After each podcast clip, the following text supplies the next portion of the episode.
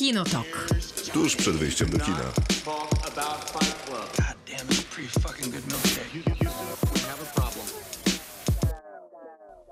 Krzysztof Majewski. Maciej Stasierski. To jest Kinotok, czyli program audycja o filmach i serialach. Trwa dwie godziny, czyli do północy. Najlepszy czas na kinowe i serialowe rozmowy, a jutro jest podcastem wszędzie tam, gdzie podcastów słuchacie. Zakończył się festiwal Nowe Horyzonty we Wrocławiu. Teraz już w całej Polsce tylko i wyłącznie trwa online. Żeby nie było, bo zaraz mnie będziesz poprawiał. Będziemy go teraz po- podsumowywać? Trwał też online przez 11 ostatnich dni. Tak słowem, dobrze się bawiłeś? O nie, no to, tego się nie spodziewałem. Nie najgorzej, ale bywało lepiej już. Okej, ciekawe. W sensie myślę, że to nie jest wina festiwalu samego, tylko bardziej tego, że selekcja na festiwalach e, filmowych w tym roku nie była najlepsza i jako, że Nowe Horyzonty ściągnęły wszystko, co się da, Cannes z Wenecji poprzedniej czy z Berlina, praktycznie, praktycznie wszystkich zwycięzców wszystkiego, Tak, zdaje się, że to była najbardziej imponująca pod względem liczby Tak. zdobytych nagród selekcja, jaką kiedykolwiek Nowe Horyzonty przygotowało. No właśnie, i to niestety pokazuje, że nie była chyba najlepsza w tym roku po prostu selekcja festiwali. Szczerze powiedziawszy, to ja nie jestem za bardzo zachwycony tymi filmami, które powygrywały. Gdy w Cannes, czy, mm, czy Berlin, czy Wenecję. No to prawda, mam podobne wrażenie, ale to być może wynika z tego, że tak po prostu jest, bo tak bywa. Albo wynika być może z tego, że akurat ten okres pandemiczny nie służył produkcji, postprodukcji filmów i to się odbiło na ich jakości. No tak, a nie masz wrażenia, że w zeszłym roku, kiedy byliśmy raczeni Titan, to jednak te, te filmy, chociaż mo, mo, nie, nie zawsze może udane, ale były jakieś takie Znaczy ja uwielbiam, Tit- ostrzejsze. uwielbiam i... Titan i zgadzam się w całej rozciągłości. Natomiast być może zwycięzcę Cannes należałoby Mhm. rozpatrywać w, w kwestii tego, że no przewodniczący Cannes nie najlepiej wybrał, bo w trójkącie faktycznie wydaje się krokiem w tył, nawet względem takiego Parasite. I względem The Square też, tego samego twórcy Rubena Oslunda, więc myślę, że oczywiście o tym filmie będziemy sobie rozmawiać, kiedy będzie miał premierę dystrybucyjną w Polsce, czyli chyba na początku jednak już przyszłego roku, bo zdaje się, że dystrybutor tego filmu ma plan, żeby jakoś go pod Oscary podsuwać, tylko nie wiem, czy w Polsce to jest konieczne, no bo to bardziej Oscary będą jednak dotyczyły... Nie, w trójkącie będzie miało premierę w Polsce. E, No tak, w sensie jak? No wiadomo, że będzie miało, ale w przyszłym roku. A to jest możliwe. Dobra, i jeszcze jedna kwestia związana z tym, że miałeś o tyle lepiej na Nowych Horyzontach, że spotkał cię zachwyt, który mnie ominął. A byliśmy w tym samym filmie. Na jakim? A który mnie zachwyt spotkał? No ja mówię o blisko. A ty, te, też byłeś na tym filmie i ciebie ten zachwyt nie spotkał. Ale no byliśmy w innym słyszałem. terminie. To, To dlatego myślisz? a no być może, wiesz, jakbyś łukał obok mnie na fotelu przez cały seans, to, może by do mnie też byś trafił. zaczął, tak? No, Tak, to był film łukałem. Lucasa Donta, drugi po Girl. Też no, łukałem wtedy bardzo. Ale tak przez cały film? Nie, nie, mogę się pochwalić, że film trwa godzinę 45 i ja płakałem tylko przez 60 minut. Aha, bo tam jest zwrot, tak, po No, 45 po- minutach. Dokładnie tak, więc wtedy zacząłem już płakać. On jest tak subtelnie sygnalizowany, bo najpierw są piękne rosnące kwiaty, a później jedzie po nich kombajn. Tak jest w filmie, nie To żartuję. prawda, to prawda, tak jest. Zapraszamy na Kinotok. Jak słychać, dużo będzie o festiwalach, bo już nie o tym, bo będziemy rozmawiać o innym festiwalu, czyli na przykład takim małym e, festiwalu na północy Polski, gdzie odbywa się festiwal polskich filmów fabularnych. To miejsce to Gdynia i tam też będzie dużo filmów, które już na Nowych Horyzontach mogliśmy zobaczyć. Nie wiem, czy dobrze liczę, ale 4, 5 może nawet? Premier z konkursu głównego chyba ze trzy albo cztery na pewno, bo Jerzy Skolimowski, czyli film IO, Agnieszka Smoczyńska, Agnieszka czyli Smoczyńska Silent Twins, y, Agnieszka Woszczyńska, czyli film Cicha Ziemia. To są trzy chyba. nie, nie jest więcej. Myślę, że może być więcej. Jeszcze Są też... głupcy Tomasza Weślewskiego. Tak, Głupcy Tomasza Weślewskiego był też na Nowych Horyzontach film Słoń, który będzie walczył o nagrodę dla mikrobudżetów. To też jest taka dosyć istotna teraz sekcja Bo same w solidne Gdyni, bo tak głównie tam pojawiają. solidne filmy wygrywają też e, te sekcje i często są lepsze od filmów, które wygrywają e, konkurs główny.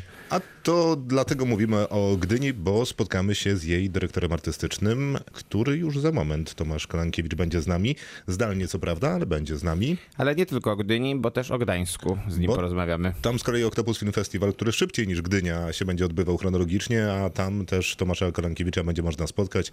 Będzie opowiadał o horrorach lat 80., a polskich w dodatku, więc być może jest to temat zupełnie nowy dla wielu z was. A z Tomaszem Kolankiewiczem porozmawiamy o kinie gatunkowym w Polsce. Mam wrażenie, że dużo o horrorach będziemy rozmawiać. Raczej tak.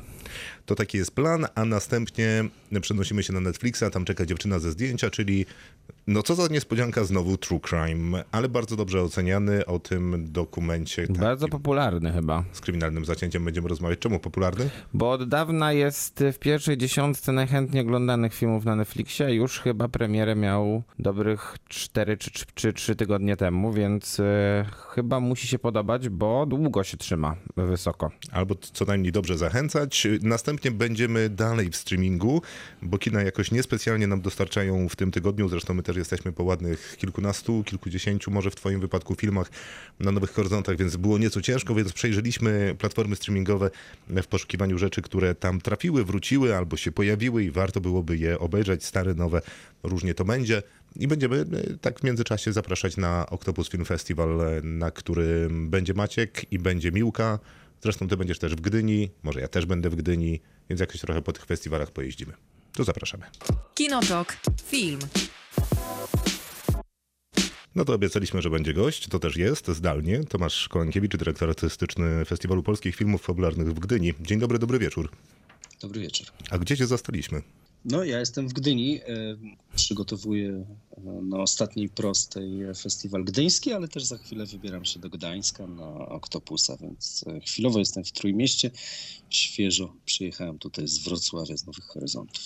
Tak się składa, że na festiwalu Nowe Horyzonty sporo gdyńskich filmów z konkursu już publiczność miała okazję zobaczyć, więc takie preludium przygotowawcze przed festiwalem w Gdyni było. No, rzeczywiście kilka filmów tam było. Oczywiście u nas e, tych filmów, no, taka specyfika Gdyńskiego Festiwalu i Nowych Horyzontów, że, że u nich tak, tych, tych filmów polskich nie ma znowu aż tak dużo.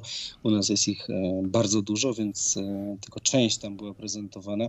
Natomiast oczywiście e, tych kilka, które na horyzontach się znalazły, u nas też będą, ale będzie też bardzo dużo premier, więc e, tutaj na pewno jeszcze też będziemy mogli publiczność zaskoczyć To, e, różnymi propozycjami. żeby wytłumaczyć Gdynię przed publicznością, często jest tak, że e, w konkursie wcale tak wiele tych premier nie ma i też chyba nie do końca o to chodzi w festiwalu w Gdyni. Natomiast we Wrocławiu otwierał film Jerzego Skolimowskiego i zamykał film Agnieszki Smoczyńskiej. Oba te filmy w konkursie głównym w Gdyni są, e, a też jest dużo takich, które będą miały premierę, więc gdyby ktoś szukał tylko tych premier, to może się wybierać. To połączenie Gdyni i Gdańska jest e, w twojej osobie, dyrektora artystycznego Festiwalu Polskich Filmów Fabularnych w Gdyni, ale też historyka kina i entuzjasty horrorów. No tak, tak. Ja jestem e, historykiem filmu, ale co wydaje mi się kluczowe dla tego połączenia gdyńsko-gdańskiego jest to, że ja nie jestem z Trójmiasta. To znaczy nie mam żadnych tutaj lokalnych animozji, że tak powiem.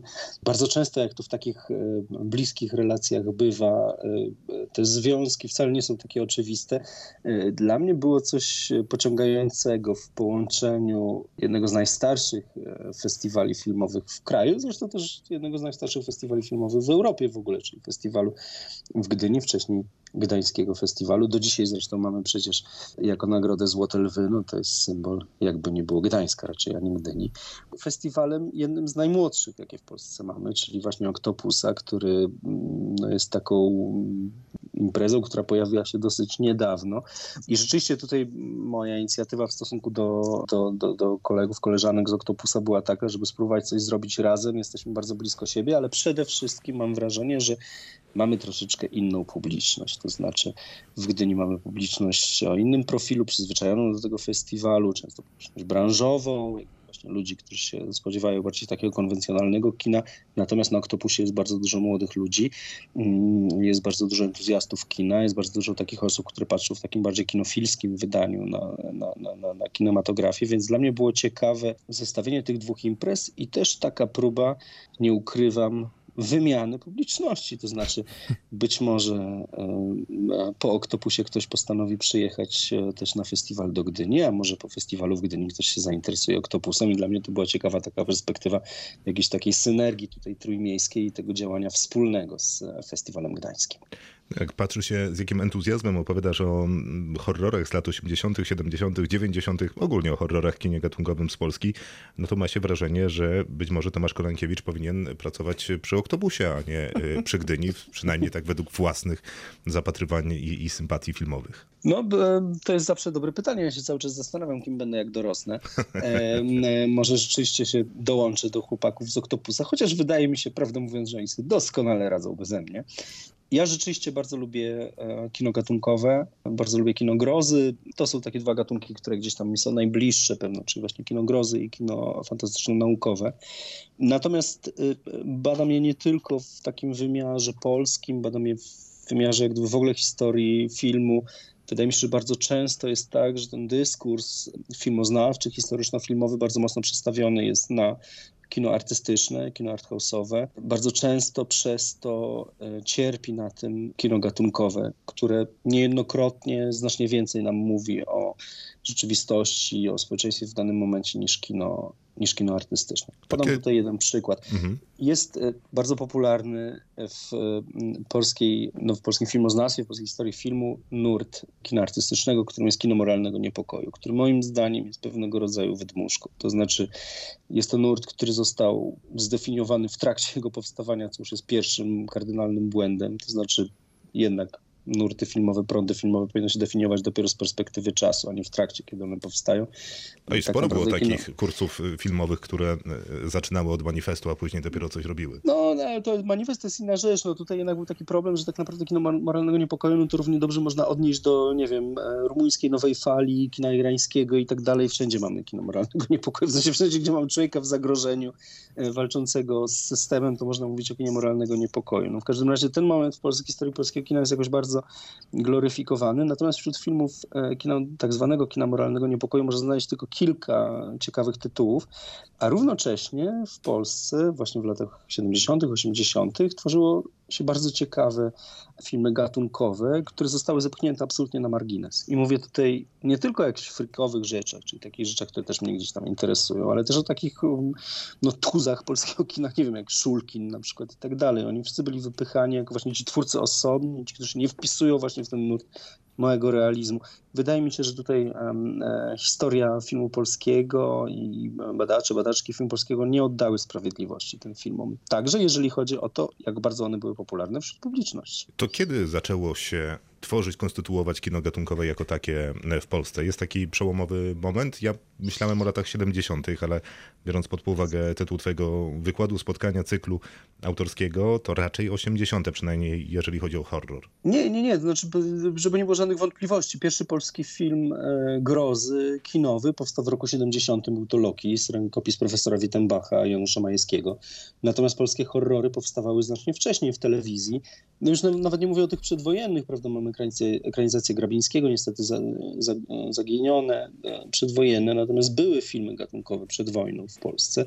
Ja się koncentruję zdecydowanie na kinematografii powojennej. E, Kino gatunkowe w Polsce zaczęło powstawać tak naprawdę w latach 60.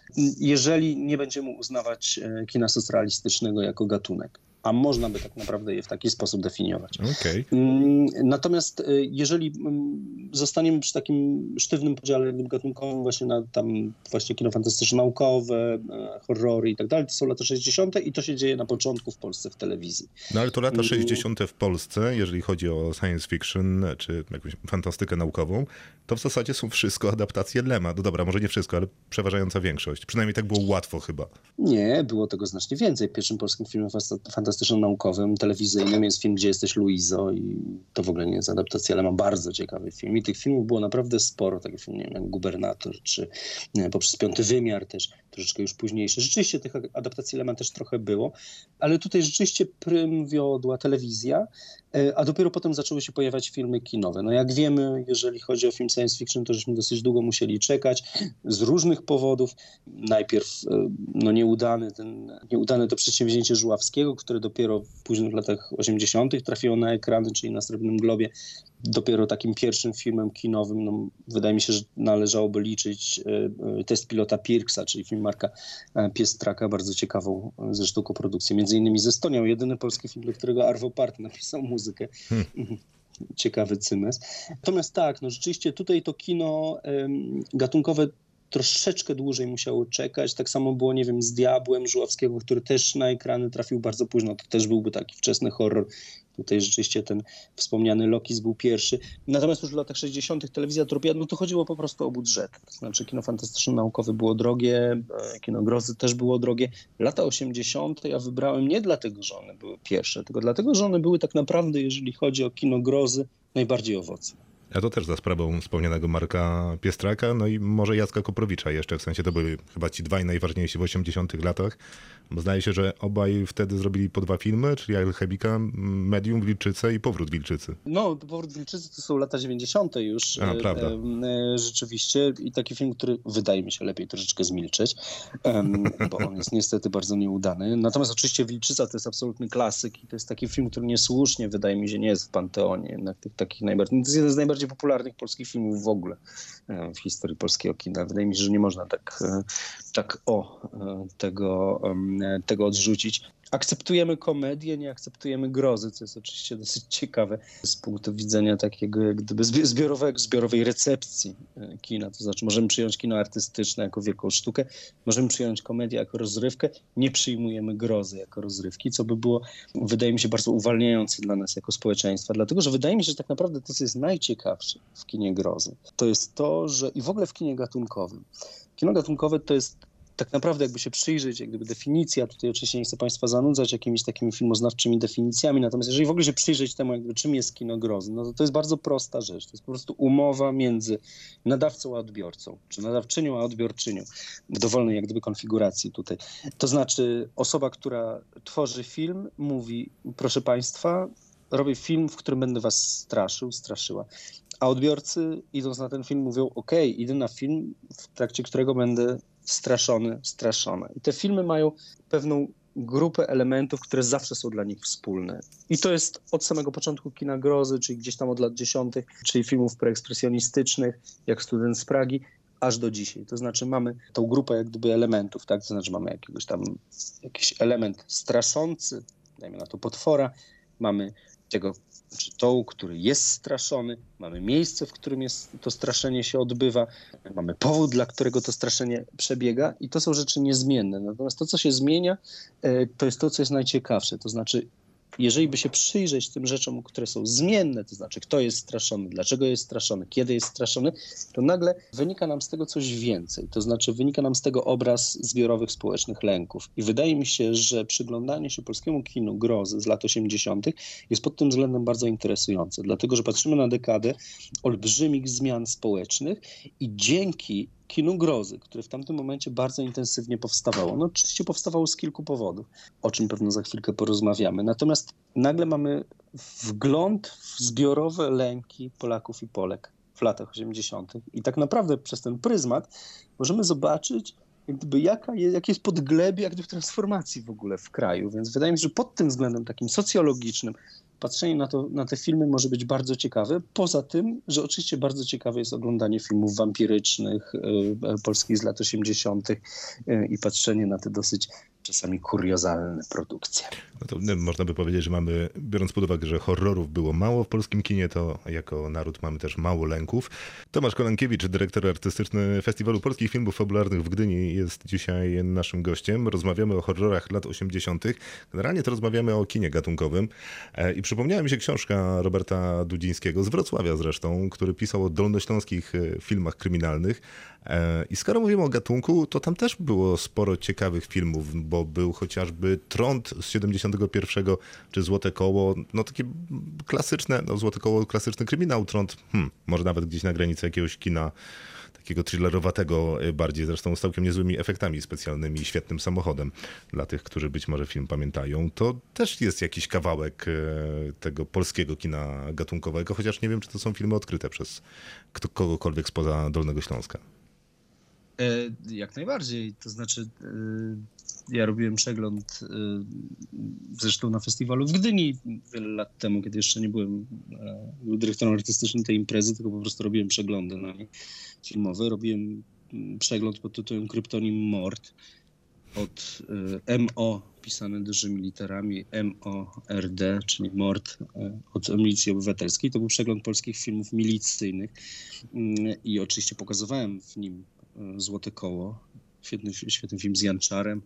Sir Brie ważną rolę odgrywa.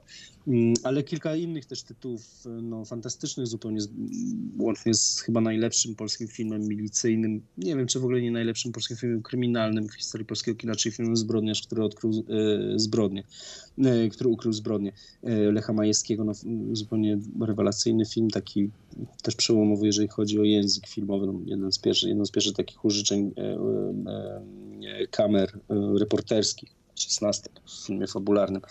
E, Więc e, jak najbardziej, no tutaj to pole e, polskiego kina gatunkowego jest, jest zdecydowanie do odkrycia, jest bardzo szerokie i tutaj mm, wiele powstawało mm, prac na, na ten temat, natomiast nadal nie ma takiej, takiej spójnej monografii jakby polskiego kina gatunkowego. Nie ukrywam, że ja pracowałem nad taką książką w współpracy z różnymi filmoznawczyniami, filmoznawcami polskimi, natomiast praca przy festiwalu w Gdyni troszeczkę odsunęła te plany w czasie, natomiast książka już jest prawie gotowa, więc mam nadzieję, że wkrótce jednak ona ujrzy, e, ujrzy światło dzienne. Natomiast tak, no rzeczywiście tych, e, tych rzeczy do odkrycia jest bardzo dużo i bardzo często to są filmy, które naprawdę nie odstają od tego, e, co miało do zaoferowania polskie kino artystyczne. To czemu tyle lat minęło? Bo mam wrażenie, że no tak spokojnie licząc, minęło 40 lat, żebyśmy pogodzili się z tym, że polskie kino gatunkowe to nie jest wstyd. Fajnie je pokazać na festiwalu w Gdyni. Bez wstydu pokazujemy je w kinie Nowe Horyzonty we Wrocławiu. Tam trwa cykl najlepsze z najgorszych. Tam często te filmy takie jak no, chociażby Klątwa Doliny Węży się e, pojawia. No i na tych seansach są komplety teraz, ale jak pięć lat temu rozmawiałem z kimkolwiek o Wilczycy, no to niewiele osób tytuł kojarzyło.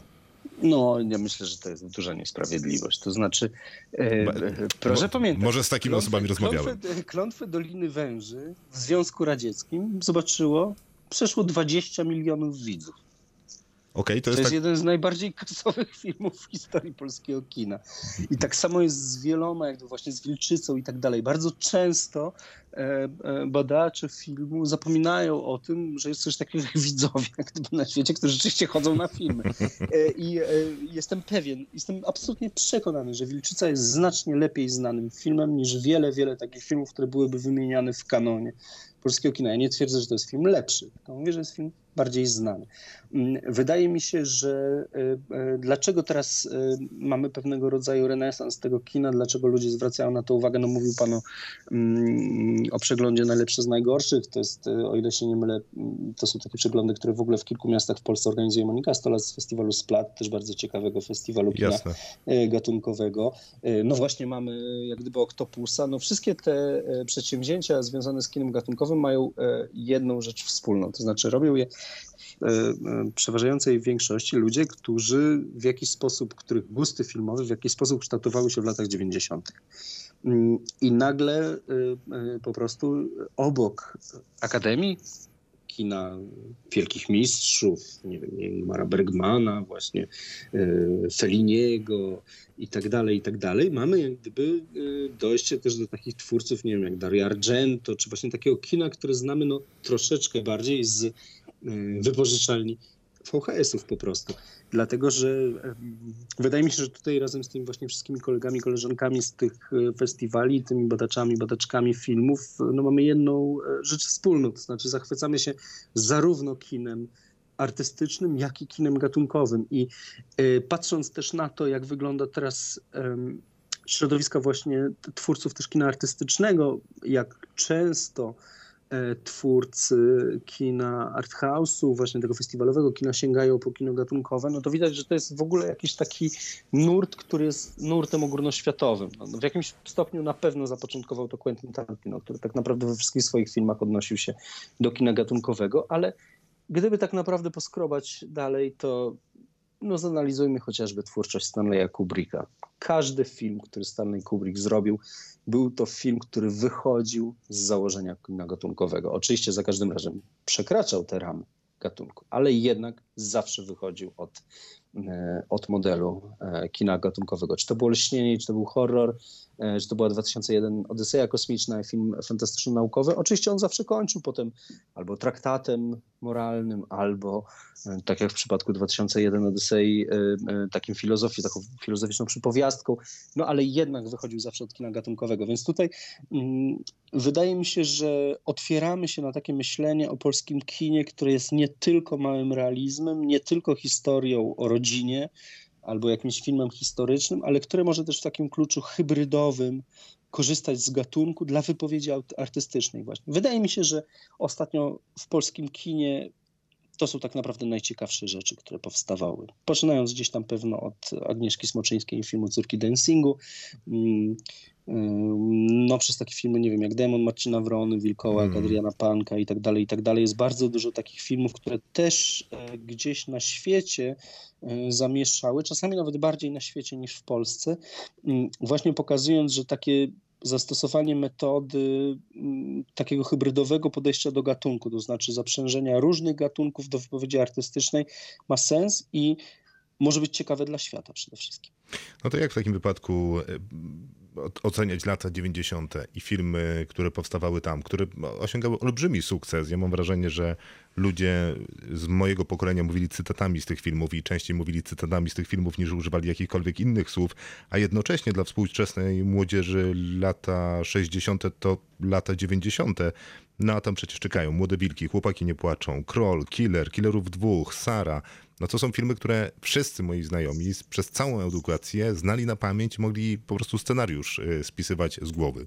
No, oczywiście to jest tak, że te filmy są nadal bardzo popularne. Można je oglądać na przykład, nie wiem, na portalu 35 mm online, gdzie, gdzie, gdzie są w dużej mierze dostępne i nadal z tego co wiem, to biją w ogóle rekordy popularności. Właśnie obok Wilczycy to właśnie Chłopaki nie płaczą i Killer to są chyba ich największe hity, E, więc nadal jest e, chęć na oglądanie tego. No ja nie ukrywam, że ja oczywiście mam jeden z tych filmów lubię mniej lub bardziej. Znam je też wszystkie właśnie z tych lat 90., kiedy oglądałem jako młody chłopak, no więc troszeczkę mam inne podejście. Nie wszystkie one są dobre. Wydaje mi się, że w ogóle lata 90. były bardzo trudne dla polskiej kinematografii, natomiast... No właśnie e, dlatego trochę wpycham cię w to pytanie. tak, no bo, e, dla mnie tak naprawdę, jeżeli chodzi o lata 90., to takie dwa ciekawe filmy, które powstały, które opowiadają w dobry sposób o latach 90., e, w sensie są ciekawym jak gdyby głosem na temat polskiej transformacji i tak dalej, to jest film Szamanka Andrzeja Żławskiego, który wydaje mi się jest jednym z najbardziej trafnych e, filmów o tym, jak wygląda wykluwający się polski kapitalizm. E, I to jest spojrzenie osoby, która sparzyła się na kapitalizmie we Francji i, i, i patrzy na to zupełnie z innej perspektywy, to znaczy nie zachłystuje się nim, tak jak wszyscy tak naprawdę w Polsce wtedy. Andrzej Żuławski, pamiętajmy, znał ten kapitalizm z Francji, wiedział, że wcale on może niekoniecznie nie- niesie samo dobro. A drugi film to jest Mięso Ironika, który no właśnie też taki krytyczny sposób pokazuje te polskie lata 90. i, i, i, i polski, polski kapitalizm. To jest taki krótkometrażowy film telewizyjny. Mm, Także można powiedzieć, no, kowe takie kino. Natomiast nie można rzeczy- powiedzieć, żeby to był łatwo dostępny film w szerokiej dystrybucji. E, Nie, ale wydaje mi się, że on jest dostępny na TVP VOD, także y, można, można go legalnie zobaczyć w sieci, na pewno. Natomiast no, mm, wydaje mi się, że to są takie najbardziej trafne filmy pokazujące rzeczywiście to, co się działo wtedy w polskim społeczeństwie. Natomiast y, oczywiście jest tak, że no, no nie będę ukrywał, że lata 90. no to nie był najlepszy okres dla polskiego kina. No tak, ale jednocześnie gdzieś- irracjonalne jest to, że żyjemy w czasie remake'ów, rebootów, sequeli, prequeli, czegokolwiek jeszcze i nikt y, w kraju nie wpadł jeszcze na pomysł kontynuacji w dowolny sposób Killera. Znaczy, to tak na marginesie chciałem przypomnieć, że na ten pomysł wpadł sam Juliusz y, Machulski, który zrobił film Killerów dwóch. To znaczy, zrobił dokładnie Kontynuacji, kontynuacji w tym sensie. kontynuację jak gdyby swojego filmu. Z tego co pamiętam, to tam były sprzedane gdyby prawa do, e, nawet prawa do, do Stanów Zjednoczonych, na opcja tak zwana, na, na ekranizację Killera. Natomiast no, rzeczywiście nigdy to nie, e, nie nastąpiło. Wydaje mi się, że jeżeli chodzi o lata 90., to był bardzo problematyczny czas, przede wszystkim dlatego, że trzeba było tam e, przestawić po prostu całkowicie po prostu schemat produkcyjny polskiego kina i to tak naprawdę było największym wyzwaniem. Można powiedzieć, że oczywiście to się wszystko tak naprawdę skończyło w, z powstaniem Polskiego Instytutu Sztuki Filmowej, który to zaczął trochę zmieniać w 2004 rok, natomiast e, no takim symbolicznym chyba końcem lat 90. jednak jest film Dług, czyli rok właśnie 99, który w jakiś taki sposób No to jest pierwszy tak naprawdę taki krytyczny film, nie licząc właśnie tej szamanki, która była w kluczu właśnie gatunkowym i tak dalej, ale to był pierwszy taki rzeczywiście stricte krytyczny dla lat 90. film. Bar- jeżeli miałbym Państwa odesłać do takiego najczystszego opisu tego, czym było polskie kino lat 90., to chyba bym polecił obejrzenie filmu Superprodukcja Juliusza Machulskiego, który bardzo dobrze pokazuje różne schematy. Do dzisiaj jest niestety niesamowicie aktualny ten film. Bardzo dobrze pokazuje wszystkie schematy produkcyjno-dystrybucyjne kina z tamtego okresu. Co bardzo często powtarzają filmowcy. Tomasz Kolankiewicz jest z nami, dyrektor artystyczny Festiwalu Polskich Filmów Fabularnych w Gdyni. Za moment wrócimy do rozmowy i spytamy dyrektora, jak się ma kino gatunkowe, te, które wspominaliśmy, czyli chociażby Alchemik, Medium, Widziadło, Powrót Wilczycy, Lubię Nietoperze, Szamanka, Killer, Killerów Dwóch Sara czy Młode Wilki do konkursu głównego Festiwalu w Gdyni.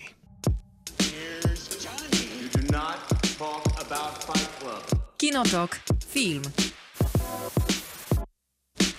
No i na koniec y, rozmowy z Tomaszem Kolankiewiczem, dyrektorem artystycznym Festiwalu Polskich Filmów Fabularnych w Gdyni. Czas porozmawiać o Gdyni. Czy to jest największy konkurs y, główny w historii festiwalu? Nie, chyba nie. Y, y, Kiedyś chyba było więcej filmów. Wydaje mi się, że 24 kiedyś był prezentowany w konkursie głównym. W tym roku 20, więc skład jest imponujący. Dlaczego akurat y, 20? Bo czytałem w komunikacie, że jest więcej pieniędzy, więc możemy, więc robimy. No, problem tutaj jest tylko i wyłącznie taki, że mamy mm, ograniczenia związane z wypornością e, jak gdyby sali w teatrze muzycznym E, i z, e, jednak dodanie każdego kolejnego filmu to jest e, mm, spory wydatek finansowy, no bo to jest cała logistyka. mm, No już nie chcę wchodzić tutaj w szczegóły, ale oczywiście chodzi tam o też przyjazd ekip, o, no właśnie wszystkie sprawy tam związane z, z organizacją tego wydarzenia, kolejnych spotkań i tak dalej.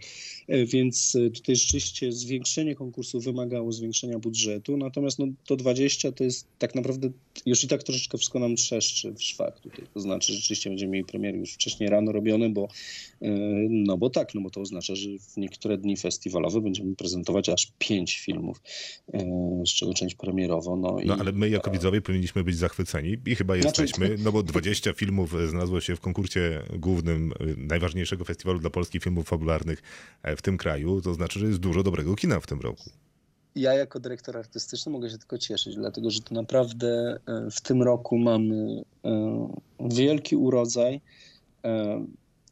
Jest tak naprawdę chciałbym jeszcze więcej filmów pokazać, było jeszcze kilka filmów zgłoszonych, których żałuję, że się, że się nie zmieściły, ale poza tymi dw- 20 w konkursie głównym mamy jeszcze 7 mikrobudżetów, czyli debiutanckich filmów. E, Mamy 6 bloków filmów krótkometrażowych. One też są dłuższe tak naprawdę niż były w ubiegłym roku, aż o godzinę więcej mamy krótkich metraży, co także wynika z tego, że mm, ja podam, tylko żeby Państwo mieli tak, takie liczbowe jak gdyby zestawienie. W ubiegłym roku zgłoszono 88 filmów krótkometrażowych. W tym roku filmów krótkometrażowych zgłoszono 135. No to są tego rodzaju jak gdyby różnice liczbowe, więc rzeczywiście było bardzo dużo zgłoszonych filmów.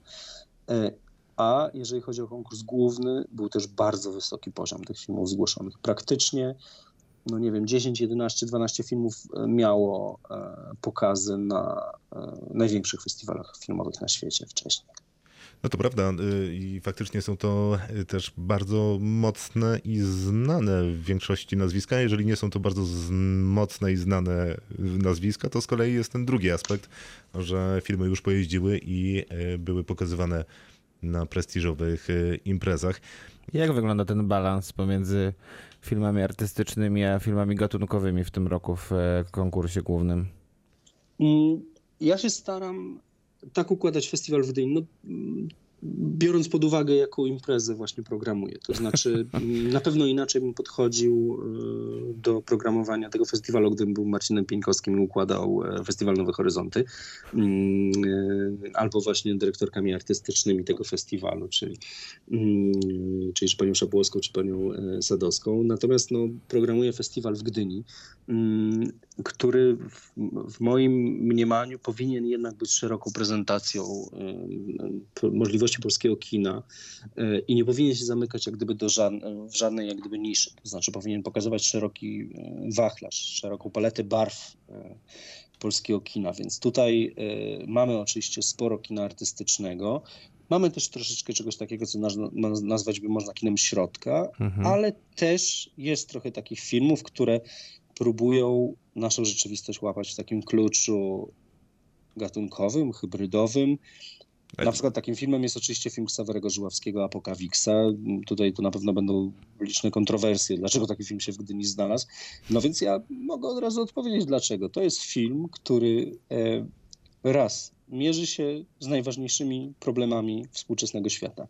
Z pandemią, z katastrofą klimatyczną, z jakimś tam galopującym też konfliktem społecznym między osobami starszymi, tak zwanymi boomerami, a, a tą generacją Z, czyli osobami młodymi.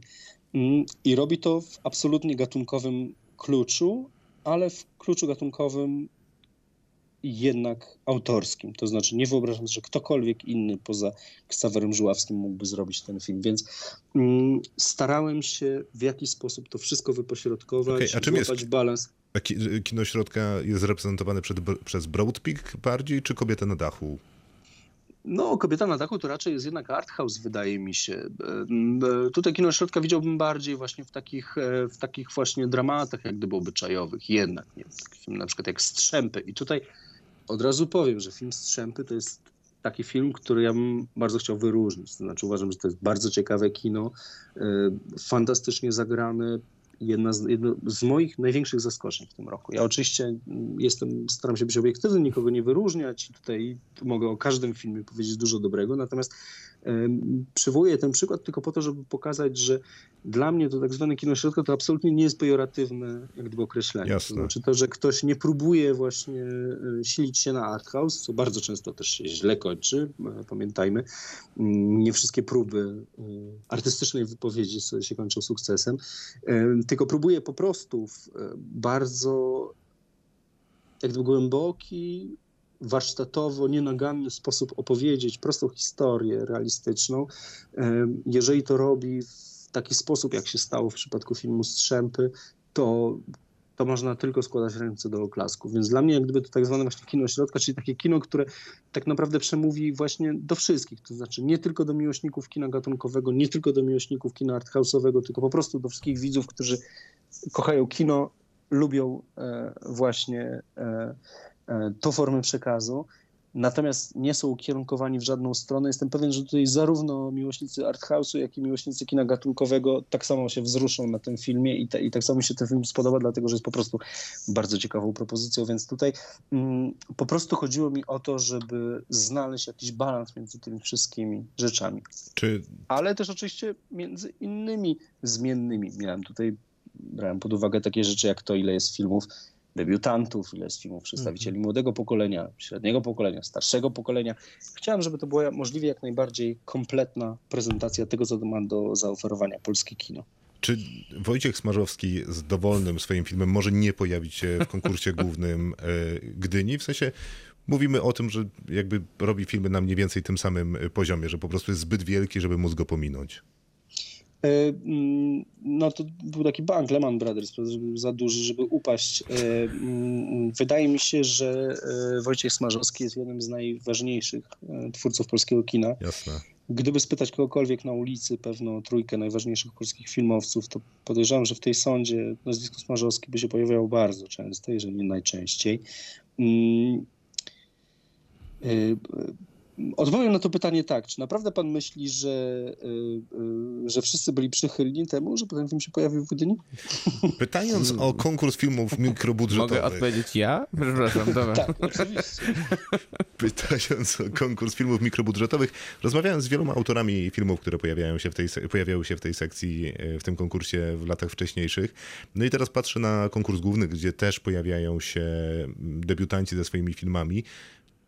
I mam wrażenie, że twórcy z mikrobudżetu chcieliby być w konkursie głównym i nie chcieliby konkursu mikrobudżetu. Czy to Ja od faktycznie... kilku, Mhm. od kilku lat powtarzam, y, że uważam, że w miejsce konkursu mikrobudżetowego powinien być konkurs Inne Spojrzenie i filmy mikrobudżetowe powinny mieć szansę e, startować w konkursie głównym. Myślę, że zarówno Piosenki o Miłości, jak i Ostatni Komers, e, a może jeszcze jakiś jeden film e, znalazłby się w tym konkursie głównym, natomiast sekcja Inne Spojrzenie dała mi możliwość znacznie szerszej prezentacji polskiego kina i uwzględnienia najciekawszych mikrobudżetów też w tej sekcji, e, tych, które by się nie zmieściły do konkursu, więc tutaj moje stanowisko jest zdecydowanie jasne od kilku lat, natomiast no, komitet organizacyjny podejmuje inną decyzję i mamy sekcję mikrobudżetów. No i dyrektor artystyczny udziela samych odpowiedzi, do których Poprawnych nie można wszystkich. mieć żadnych wątpliwości, same poprawne. Więc dziękujemy za taką rozmowę w takim wypadku. Zostaje nam zaprosić na Festiwal Polskich Filmów Fabularnych do Gdyni. Też zapraszamy na e, Octopus Film Festival, na którym sekcja Dekada Grozy, którą programował dyrektor artystyczny w Gdyni Tomasz Kolankiewicz. Już do zobaczenia od jutra. Uprzejmie zapraszamy, a dyrektorowi bardzo dziękujemy. Tomasz Kolankiewicz był naszym gościem. Do usłyszenia, do zobaczenia. Dziękuję serdecznie. Do usłyszenia. You do not talk about Fight Club. Kinotok. Film. A film nazywa się Dziewczyna ze zdjęcia. Dostępny jest na Netflixie, jest filmem dokumentalnym, e, który opowiada e, historię e, dosyć prostą na początku, bo przy drodze zostaje znaleziona umierająca kobieta. Ta zostawia syna, a mężczyzna podający się za jej męża próbuje odzyskać prawa do tego syna, ale okazuje się, że właściwie to on nie jest jego ojcem. Nie wiem, czy to wyczerpuje historię tego filmu. A mam coś jeszcze, bo jak może można... Może, Bo nie wiem, granica mamy- jest cienka. Nie wiem, czy mamy spoil... bo jak będziemy spoilerować, to już nikt nie obejrzy. Tak, to prawda. Mm. Nie wiem, co teraz powiedzieć. Jest to true crime, tak? Jest to. E... Ten gatunek chyba się rozwija e, od e, dobrych paru lat. Wy zawsze, wy, wy zawsze wspominacie wtedy, jak się nazywa ten, ten miniserial, który muszę nadrobić na HBO? Życie i śmierć Roberta Dasta? Właśnie ten. Yy, Zresztą tych, tych, tych produkcji, czy to filmowych, czy serialowych, e, aktualnie na tych platformach streamingowych, e, które się wpisują w ten true crime jest dużo. Podcasty też te powstają i ciężko o tym rozmawiać troszkę. Tak, tak. Jest nawet e, taki krążący po sieci mem, który mówi, że podcasterzy załamani, ponieważ kończą im się true crime, o których mogą opowiedzieć w swoich nowych odcinkach. I, i, I jak niezręcznie by to nie brzmiało, jednocześnie jest dosyć zabawne i dosyć prawdziwe, bo na wszystkich listach najpopularniejszych podcastów y, są na samym szczycie podcasty zajmujące się true Tak, crime'em. Te zagadki, historie, opowieści skandalicznych y, morderstw y, i innych zbrodni Mhm. opowiadane są także na żywo. To jest taki częsty sposób, no jednocześnie monetyzacji, ale też kontaktu z publicznością najróżniejszych gwiazd e, podcastingu true crime'owego. I jest coś ekscytującego w true crime. W Na sensie pewno. opowiedzenie tego, że tuż obok ciebie istnieje ten ciemny, mroczny świat, który jest przerażający. To przecież przez lata robiły filmy kryminalne, e, a teraz okazuje się, że no to nie musi Wystarczy być film kryminalny, to może być film dokumentalny. Albo nawet e, nie tylko film, tylko po prostu osoba ci to opowiada w podcaście. Tak, z odpowiednio dobraną muzyką. Nieźle jest zrobiony Co ten. robi, co nawet można wpisywać w te ramy gatunkowe, o których rozmawialiśmy czasem. Więc e, tak, nieźle jest zrobiony ten, ten film Netflixa. Historia jest rzeczywiście bardzo ciekawa. Parę razy zdarzyło mi się być dosyć mocno zaskoczonym tym, w jaki sposób, jaki, jakie twisty p- e, tutaj są ujawniane, w jaki, jakie, jakie kierunki obiera ta historia. E, Natomiast mam wrażenie, że no Netflix takie, takie, takie produkcje robi trochę jako taś, z taśmy montażo- e, produkcyjnej. Nie wiem, czy to jest taki jednoznaczny zarzut, bo wydaje mi się, że on wielkich wad nie ma. Franklin Delano Floyd to jest chyba postać, która. Pytanie, czy ma większe zalety. To jest chyba niestety postać bardzo dobrze znana w Stanach Zjednoczonych, bo no jakby całe Stany Zjednoczone, zanim ten dokument i True Crime powstał, po prostu obiegły artykuły prasowe, no bo to jest człowiek, który ma na swoim skoncie prawdopodobnie wszystkie najgorsze zbrodnie, jakie człowiek może popełnić, a jednocześnie przebywał bardzo długo na wolności, co faktycznie, jak udowodnia ten film, jest y, nieco trudne do zrozumienia. Tak, rzeczywiście, przebywał na wolności dobrych kilkanaście lat w- w- i w międzyczasie popełniał, tak jak powiedziałeś, Nie wiem, czy mogę wymienić te zbrodnie, które popełniał. No to gwałty, pedofilia, morderstwa, kradzieże, to chyba kradzieże to chyba najmniejszy problem. Zaczynając od kazirodztwa prawdopodobnie też. Więc y, rzeczywiście było tego dużo i myślę, że mm, jakby dobry jest, dobry jest cel tego filmu. To znaczy cel jakby twórców tego filmu, ale też cel, który sobie postawili ludzie, którzy, którzy tych jego, te jego zbrodnie próbowali rozwikłać. To znaczy chcieli nadać y, tej tytułowej dziewczynie imię i nazwisko. I to jest y, faktycznie szczytny cel i chyba całkiem niezły. Zresztą Netflix z tymi true crime'ami chyba radzi sobie dobrze, bo mam wrażenie, że im chodzi o coś więcej niż opowiedzenie historii, która no jakby jest już IP sama w sobie, w sensie, że jest jakąś taką intelektualną własnością, bo jest rozpoznana w Stanach Zjednoczonych, czasami też w Europie, zresztą wcale często i łatwo będzie dostarczyć... A o tej słyszałeś na przykład? Ja nie, ale ja nie bardzo śledzę true crime. No rozumiem, Jestem rozumiem. przekonany, że ci, którzy śledzą, doskonale znali Jakby to była Miłka, to ona by nam opowiedziała wszystko o tym pewnie. z pewnością. Ona lubi true crime, więc pewnie by się łatwiej odnalazła i z większą przyjemnością.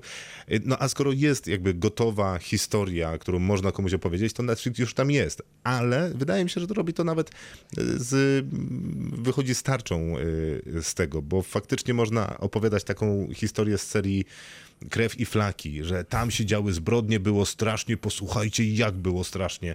Wiesz, trochę w myśl clickbaitów, dlatego ja mam problem z Taki tabloidowy sposób. tak, dlatego ja mam problem z true crime'em, że no to jest odkrywanie koszmarów, otwieranie ran, rozwlekanie y, jakby historii na nowo, które często ludzie chcieliby zapomnieć. No ale to, co mówisz, że nadanie imienia i nazwiska, jakby przywrócenie postaci ludzkiej y, głównej bohaterce, którą Floyd jej odebrał, no wydaje się, że słuszne. A tutaj się robi to dobrze rzeczywiście, tak jak mówisz. Ja mam wrażenie, że się to robi troszkę... E, teraz na- nastąpi porównanie, które będzie być może kuriozalne, troszkę po Marvelowemu, bo wszystkie filmy generalnie z uniwersum MCU są strukturalnie do siebie podobne, wyłączając może Eternals. E, I większość tych true crime'ów, szczególnie które są podpisywane przez Netflixa, są też w sposób podobny dosyć robione. W dobrym tempie, przez na pewno kompetentnych ludzi, którzy, którzy wiedzą w jaki sposób rozmawiać, w jaki sposób montować, żeby, żeby to też było jednak ekscytujące. Yy, No i oczywiście z dobrym researchem, mm, ale to pewnie nie jest też takie trudne w przypadku akurat spraw, które są bardzo popularne. No ale nie jest takie łatwe dotarcie do bohaterów, a tych y, bohaterów w postaci świadków y, czy osób bliskich Mnóstwo. sprawie jest y, całe mnóstwo, więc y, no, robota jest wykonana porządnie. Wydaje mi się, że nawet te fragmenty, kiedy oni coś fabularyzują, czy pokazują sceny, które ilustrują po prostu jakiś tam głos z offu, chociażby jednego z bohaterów czy bohaterek, to, to, to jest zrobione naprawdę na poziomie. Ale na szczęście nie za dużo. No nie, bo jak jest tego za dużo, to nie da się później tego takiego filmu e, absolutnie oglądać, bo oglądamy obrazki do, Tak. do lektora, to zupełnie nie potrzebujemy obrazków, bo podcasty doskonale mu udowadniają, że do niczego potrzebne po prostu nie są. Tak, dokładnie, więc, więc to jest dobrze tutaj zbilansowane i myślę, że dzięki temu właśnie ten film też stał się tak bardzo popularny w ciągu ostatnich tych kilku tygodni, bo, bo o nim się mówiło, bo o nim też e, pisało się jakieś artykuły, które to, mnie- to mnie zawsze zaskakuje, że o takich, że o takich produkcjach trochę znikąd nagle powstają artykuły. To tak jak, to tak jak ta produkcja dotycząca tego oszusta z Tindera, która, która też się stała pewnego rodzaju sensacją na chwil kilka. Mm, I podobna, podobny kazus mamy tutaj, czyli film, który rzeczywiście jest oglądany cały czas. e, Przez... Oszust z Tinderem mnie dosyć interesuje jakby w kontekście akurat tego, co można o nim napisać, jaką rozmowę wokół Mm. e, filmu wywołać, ponieważ no wiadomo, że przy oszuście z Tindera część osób powie, no tak, ciekawe jak, jakim cudem te kobiety dały się oszukać, No jest nikt na świecie nie dałby się oszukać. Pewnie będzie a druga 50 na cze- 50. No, a druga powie, że no, ale no niestety czasami tak to bywa, jak jesteś zauroczony, no to możesz niemalże stracić świadomość. Internet po prostu się piekli cały, jest No idealnie. tak, tutaj rozmowa jest inna, bo tutaj rozmowa jest tak naprawdę jest zero-jedynkowa. Ten facet jest nie do wybronienia i, yy, i wszystkie te jego, te jego działania i wszystkie te jego zbrodnie są też nie do wybronienia.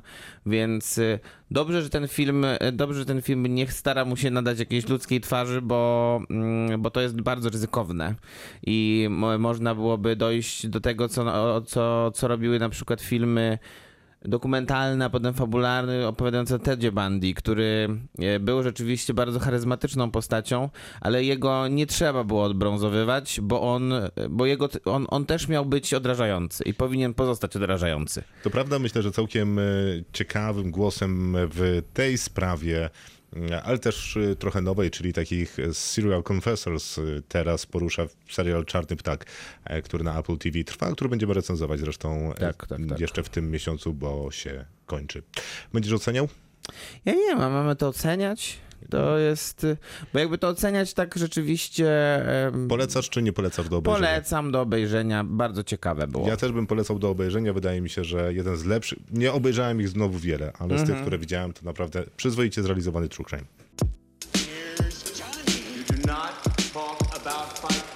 Kinotok. Film. No to dzisiaj polecamy filmy i być może seriale z Mhm. streamingu. Jako, że w kinach jest naprawdę niewiele ciekawych propozycji, to przeszukaliśmy streaming w poszukiwaniu takich filmów, które uważamy, że warto by było zobaczyć, nadrobić, wrócić do nich e, być może, a są dostępne bez żadnego problemu w naszym polskim legalnym streamingu. Jaki mam pierwszy, pytasz? Cieszę się, że pytasz. Recenzowaliśmy ten film, ale pojawił się już y, w streamingu, a nie wiedziałem o tym. Nazywa się Nieznośny ciężar wielkiego talentu. E, O, naprawdę? Już jest w streamingu? jest na wielu O. platformach do zobaczenia. To film z Nicolasem Cage'em, który opowiada o Nicolasie Cage'u, takim sfabularyzowanym, no bo to wielki aktor, który no, jest zbyt wielki, żeby dało się z nim żyć, bo ego ma przerośnięte do granic możliwości e, i stał się legendą za życia, przynajmniej we własnym mniemaniu. Ma problem z byłą żoną, ma problem z córką, bo uważa, że każde jego spotkanie z córką jest ważne i takie jak z filmów slow motion, no ale tylko on tak uważa. Córka tak nie uważa, żona tak nie uważa, a przy okazji ma długi, więc dostaje propozycję, której oczywiście chciałby odmówić, bo to jest poniżej jego godności. No ale okazuje się, że nie ma wyboru, bo naprawdę brakuje mu kasy, żeby pojechać na urodziny pewnej osoby do Europy. I jedzie. Tak. I, I poznaje tam postać, której niestety nie pomnę imienia w filmie. Ha- postać nazywa się Javi. Grają Javi Pedro Pascal i grają koncertowo. On najpierw y, zdaje się być po prostu jakimś tam wielkim plantatorem, y, zajmującym się zupełnie legalnym biznesem, ale szybko pojawia się takie wrażenie, że może nie do końca legalny jest ten biznes. W tym filmie jest najlepsza, najwspanialsza scena upojenia narkotykowego, nie wiem czy tak się mówi, w każdym razie bycia pod wpływem narkotyków i rozmów i rzeczy, które się dzieją, jaka kiedykolwiek powstała w kinie. No naprawdę. W sensie Las Vegas Parano może iść się schować i parę innych filmów też. Zawsze tak To samo jest się... śmieszna po Jest prostu. na maksa śmieszna, bo zawsze tak samo portretuje się ten wpływ narkotyków na człowieka, czyli mamy tam jakąś zaburzoną wizję w tym filmie, Tak, ewentualnie tak, jakieś tak. kolorki, Ale pojawiają zwykle się to są jakieś jakieś rzeczy. problemy. Tak, a tu też pewnie są problemy, ale nikogo one nie obchodzą, bo Nicolas Cage i Pedro Pascal robią po prostu ekranowe złoto przez dobre 15 minut na ekranie pod wpływem. Jest to rzecz naprawdę fenomenalna. E, Humvee, czyli postać grana przez Pedro Pascala, jest największym z fanów Nika Cage'a, Nikiego, który gra jest przez Nicolasa Cage'a. E, Zna Wszystkie jego filmy ja absolutnie je bezwarunkowo kocha.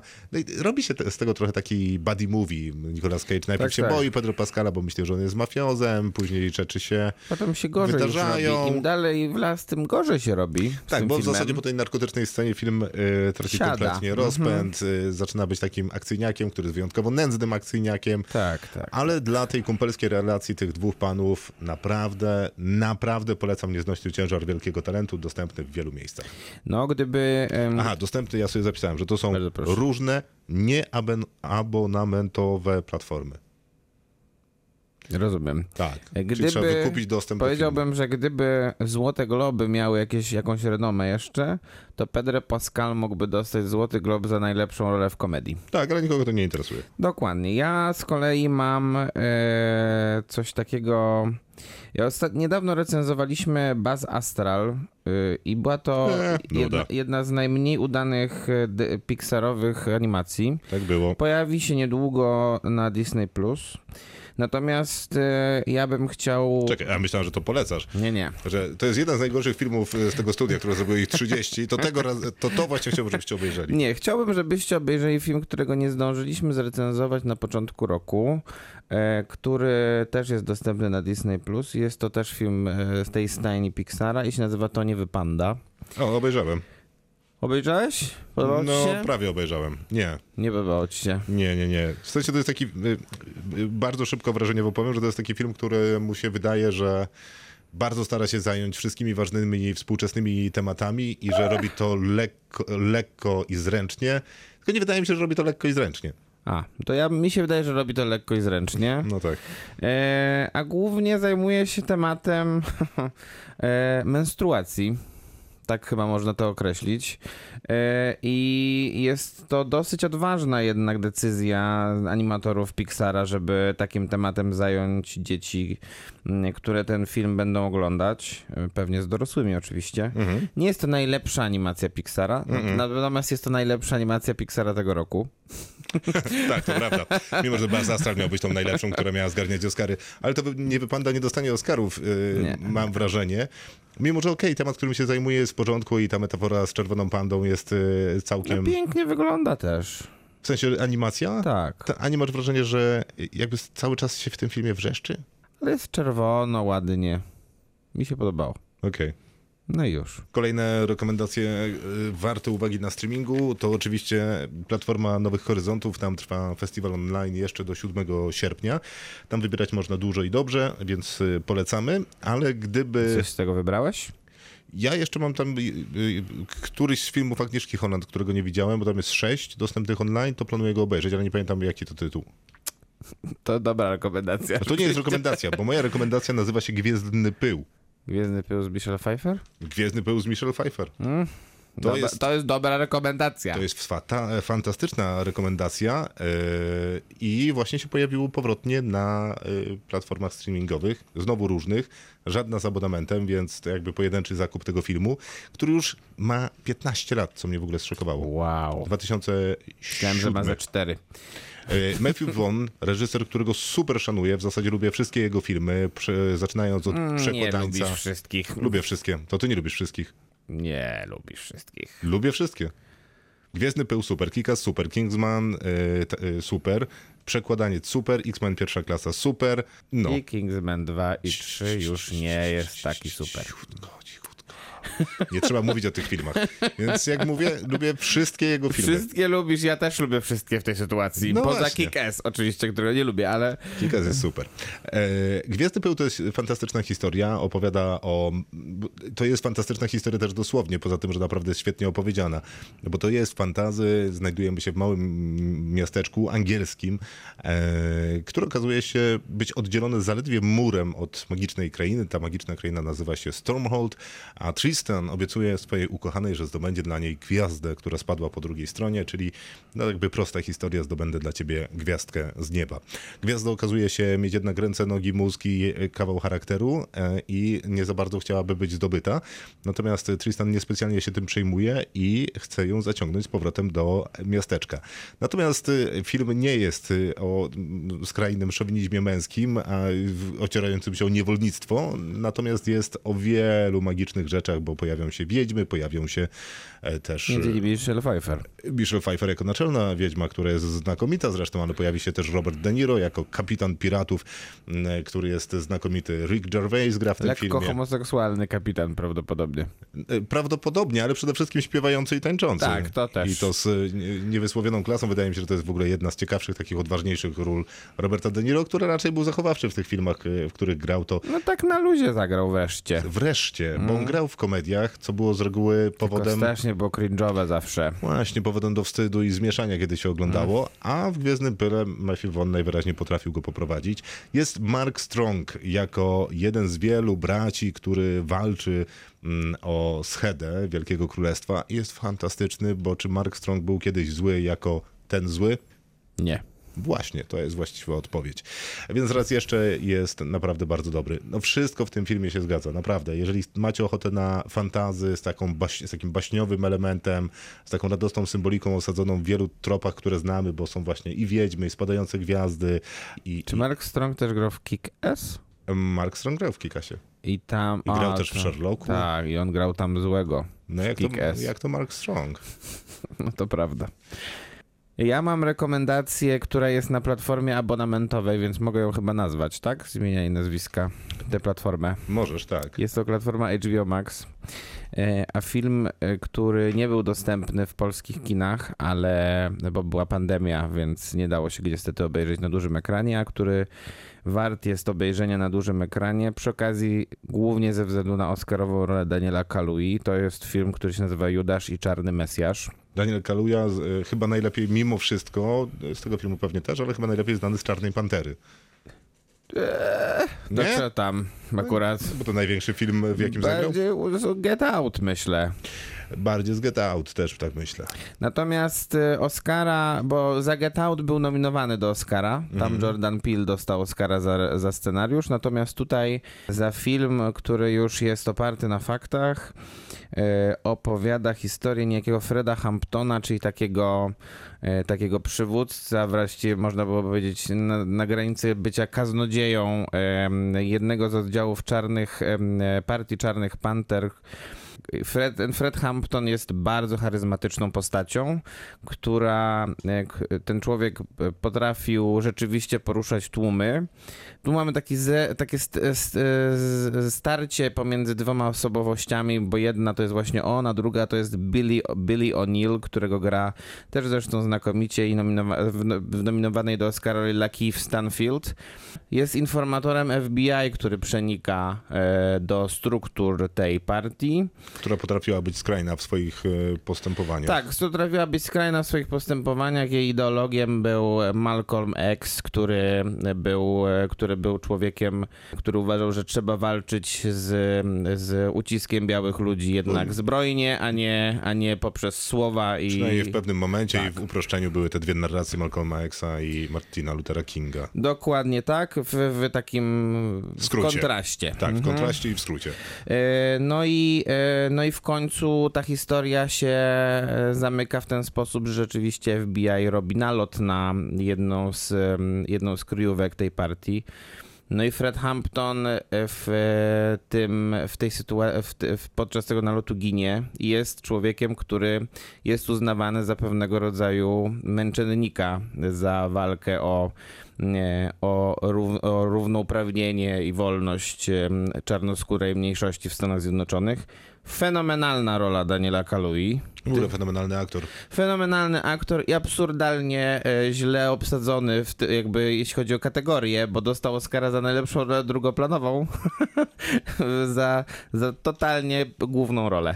No ale jest szansa, że wiesz, pierwszoplanowej by wtedy Oscara nie dostał, No bo konkurencja mogłaby być Tak, mocniejsza, tak, więc tak. w sumie bardzo dobrze na Nie, tym do, wyszedł. do, dobrze, dobrze przeprowadzona została kampania Oscarowa tego filmu, zresztą, który dostał też Oscara za muzykę, e, za piosenkę e, oryginalną. E, więc ten film do znalezienia na HBO Max, naprawdę, jeżeli ktoś po niego sięgnie, to będzie zadowolony. A recenzowaliśmy ostatni film z Danielem Kalują, to był Queen and Slim, zresztą całkiem nam się podobał Tak z pewnymi jest. zastrzeżeniami. I on tam był też wyśmienity. A jeszcze w tym e, miesiącu y, y, zobaczymy, a w tym podcaście usłyszycie recenzję filmu Nope Jordana Pila, gdzie Daniel Kaluja gra, gra. chyba już po raz kolejny u... Drugi raz. Tak jest.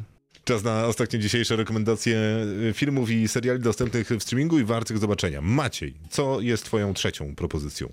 Moją trzecią propozycją jest też dostępny na platformie abonamentowej. Bardzo stary film, który bardzo kocham i lubię oglądać regularnie, więc myślę, że warto też zainspirować naszych słuchaczy do tego, żeby to też robili. Okej, nie wytrzymam, powiedz I się jaki. nazywa Tajemnice Los Angeles. Film Curtisa Hansona. Ale znalazłeś. Yy, naprawdę absolutnie moim zdaniem arcydzieło współczesnego kina noir. Yy, Wiadomo, z Russellem Crowe'em, więc wszystko jest. Russell Crowe, Kevin Spacey też tam gra. Guy Pearce? I Guy Pearce w taki, gra takiego bardzo, e, bardzo spiętego policjanta, który musi wszystko zgodnie z regułami robić. No i e, Oscarowa rola Kim Basinger, która generalnie jest no tam najpiękniejszą kobietą świata. Przypomnij, o czym jest film. E, film jest... No właśnie. O czym jest film, Krzysztof? Teraz ci mi przypomnij. Nie, żartuję. E, Generalnie mamy, problem jest taki, że W, jesteśmy oczywiście w Los Angeles i w, mamy śledztwo dotyczące brutalnego morderstwa. E, wychodzą kolejne fakty, które doprowadzają na, do tego, że śledztwo zaczyna być realizowane przez policjantów przeciwko innym policjantom, e, co nie jest dobrze widziane przez, przez e, część e, członków tego, przez, przez, przez część funkcjonariuszy policji z Los Angeles, no bo się nie donosi na samych siebie. I mamy, mamy tak naprawdę trzech bohaterów, którzy mają, którzy każdy ma inne podejście do, do, takiego, do takiego, do prowadzenia takiego śledztwa, bo Kevin Spacey gra takiego mm, bardzo medialnie e, skutecznego i bardzo medialnie też świadomego policjanta. Świetnym, świetnie skrojonym garniturze, Dokładnie. najlepiej z nich wszystkich wyglądającym, Ga- Guy ale Pearce- sprawia wrażenie jakby nigdy nie pracował. Dokładnie. Guy Pearce z kolei jest właśnie takim policjantem, który uważa, że reguły i wszystkie przepisy są najważniejsze i trzeba wszystko, wszystko mm, od linijki robić. No a, a Russell Crowe jest tutaj takim e, człowiekiem, który po prostu działa, a przy okazji ma bardzo dużo problemów e, swoich osobistych które niestety przekładają się też mocno na to, że jest agresywny i, i jego sytuacja w policji jest naj, najmniej pewna. No i, między, w, i między tymi trzema bohaterami jest też taki Kim Basinger, która teoretycznie jest mocno wplątana w tę całą intrygę, e, która zresztą zostaje zakończona w sposób bardzo zaskakujący moim zdaniem e, i niezwykle to jest klimatyczny, przepięknie nakręcony film, e, no, którym można się napawać po prostu samymi kadrami. Bardzo dużo w Złotej Godzinie, takiej właśnie kalifornijskiej, czyli nasyconej kolorami, przepięknie wyglądającej. To jest LA Confidential, takie LA Confidential, tak. Angielski tytuł, który pewnie gdzieś wielokrotnie się przewijał w różnych zestawieniach na plakatach, więc jak wrócił na platformy, to super. Ja jestem zachwycony, ponieważ na koniec zostawiłem serial, jeden z moich ulubionych seriali w ogóle, który obejrzałem kiedykolwiek, taki topka wszechczasów. Bardzo długo go nie było w Polsce. Oryginalnie był chyba pokazywany na HBO Go jeszcze wtedy. Wrócił na HBO Max, ale jest to serial, który przygotowany był oryginalnie dla stacji Sky Atlantic, a nazywa się Fortitude. I to jest serial, który wydarza się na kole podbiegunowym w tytułowym miasteczku Fortitude. Miasteczko naprawdę nie istnieje, jest fikcyjne, stworzone na potrzeby e, serialu. No i gdybym miał go jakoś gatunkowo umieszać, to będzie tam, nie wiem, no przede wszystkim kryminał, mroczny, ale też taki skandynawski, że to jest małe miasteczko. To jest dosyć ciekawe, no bo tam jest jednak zima, dosyć ekstremalne warunki. To miasteczko jest w gruncie rzeczy odcięte od jakiejkolwiek rzeczywistości, czegokolwiek innego, e, jakiegoś, jakiejś innej cywilizacji więc w zasadzie jest w konwencji wyspy tworzone. I to jest bardzo ciekawe w, w kryminale, ponieważ na miejscu jest no, tam jeden policjant, jakiś tam szeryf i zastępca tego szeryfa, koniec. Jeden lekarz, koniec. No i w zasadzie niewiele więcej. Są jeszcze jacyś naukowcy, którzy kopią. I tak się składa w tym miasteczku, nie całkiem niedaleko, e, tam pęka lodowiec, coś tam odsłania się, nie wiem, bla, bla, bla, bla, coś tam, coś tam. I dlatego znajdujemy mamuta. Jakieś pozostałości Okej. mamuta zamrożonego w y, wiertnej zmarzlinie, e, a jednocześnie razem z tym odkryciem dochodzi do brutalnego morderstwa. I to jest, toczy się nam normalne śledztwo w małym miasteczku, jakby niewiele osób, wszyscy podejrzani, e, atmosfera jest mocno zimowa, żeby wyjść z domu to trzeba ubrać sześć warstw na siebie, to jest w zasadzie cały rytuał. I to już robi klimat. Ale ten serial ma coś jeszcze. On ma szczyptę realizmu magicznego, czy w ogóle jakiejś takiej magii. Ten mamut wywołuje jakąś taką bardzo dziwną atmosferę. Ona się ociera o takie powiedzmy Twin Peaks, ale takie trzymające się jeszcze zasad. Nie takie kompletnie odjechane Twin Peaks, ale jednak z taką nutą tego, że coś tu jest nie tak. Odjechane Twin Peaks, czyli Twin Peaks po prostu. Nie, nie, właśnie nie odjechane Twin Peaks. Takie Twin Peaksowate. A, no, w Z sensie... drobnymi elementami tak. nastroju. Mhm, Że coś może tutaj być, że jakbyś otworzył tamte drzwi, a nie te obok, to tam jest Twin Peaks. Tylko nigdy Mhm. nie otwieramy tych drzwi. I ten nastrój tego odcięcia zupełnie, wiesz, koło podbiegunowe to jest trochę inny świat w zasadzie, inna planeta. I na tej innej planecie dzieją się rzeczy, no raz, że przerażające, bo kryminalne, ludzie giną, trzeba ich Tak, złapać, pojmać i powstrzymać. A jednocześnie dzieją się rzeczy takie quasi-magiczne, które są niewytłumaczalne, a może są wytłumaczalne, a może im się to wszystko, wiesz, przyśniło w białej Gdzie, gorączce. gdzie to jest dostępne? Wróciło na y, HBO, czyli jest na aktualnie HBO Max. Okej. Sezony są bodajże trzy. Oryginalnie pokazywane w, oś, w 2018 roku na pewno się kończył serial, pewnie ze 3 lata wcześniej e, zaczął być pokazywany, może 4. E, Teraz jest i naprawdę nie zrobicie sobie niczego lepszego niż obejrzenie tego serialu. Poza tym jest lato, zaraz będzie znowu po 32 na zewnątrz, a tam jest sam śnieg, więc U, rewelacja. to ja jeszcze ostatnią rekomendację tylko dorzucę O, z online festiwalu Nowe Horyzonty. Proszę. Film, który obejrzałem co prawda w kinie, ale przez jeszcze te 7 dni będzie dostępny i umieściłem go dzisiaj na drugim miejscu swoich ulubionych filmów tegorocznego festiwalu. Się nazywa Niewidomy, który nie chce obejrzeć Titanica.